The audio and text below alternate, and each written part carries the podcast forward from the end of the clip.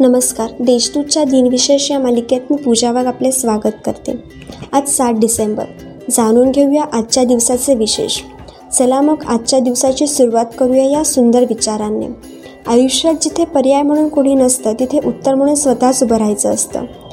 सतराशे शहात्तरमध्ये अमेरिकेतील डेल्वारो या राज्याने सर्वात प्रथम अमेरिकेचे संविधान स्वीकारले.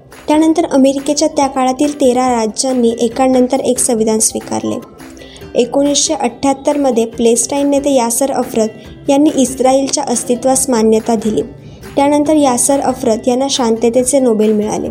पश्चिम आशियातील प्लेस्टाईन इस्रायल संघर्ष अनेक वर्षांपासून सुरू होता.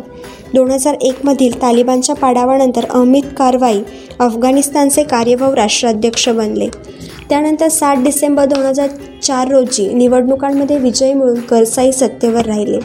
सप्टेंबर दोन हजार चौदापर्यंत ते राष्ट्राध्यक्ष होते. एकोणीसशे पंच्याण्णवमध्ये फ्रेंच गायनातील कोराव प्रक्षेपण केंद्रातून इन्स्टंट टू सी या उपग्रहाचे यशस्वी प्रक्षेपण केले. आता पाहूया कोणत्या चर्चित चेहऱ्यांचा जन्म झाला. पहिल्या भारतीय क्रिकेट संघाचा कसोटी क्रिकेट खेळाडू जनार्दन गायनोबा नवले यांचा एकोणीसशे दोनमध्ये जन्म झाला. आयुष्याच्या सरत्या काळात त्यांनी साखर कारखान्यात चौकीदाराची नोकरी केली.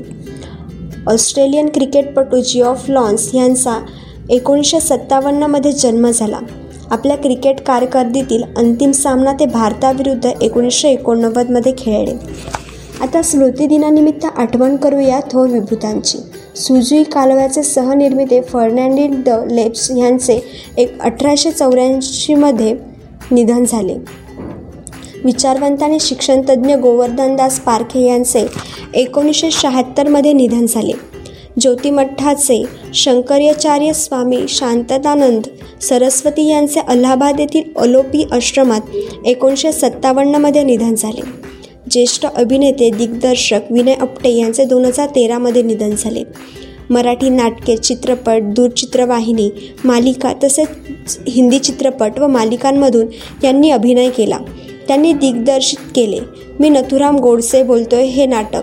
या विषयावरून उठलेल्या वादंगामुळे लक्षणीय ठरले. आजच्या भागात एवढेच.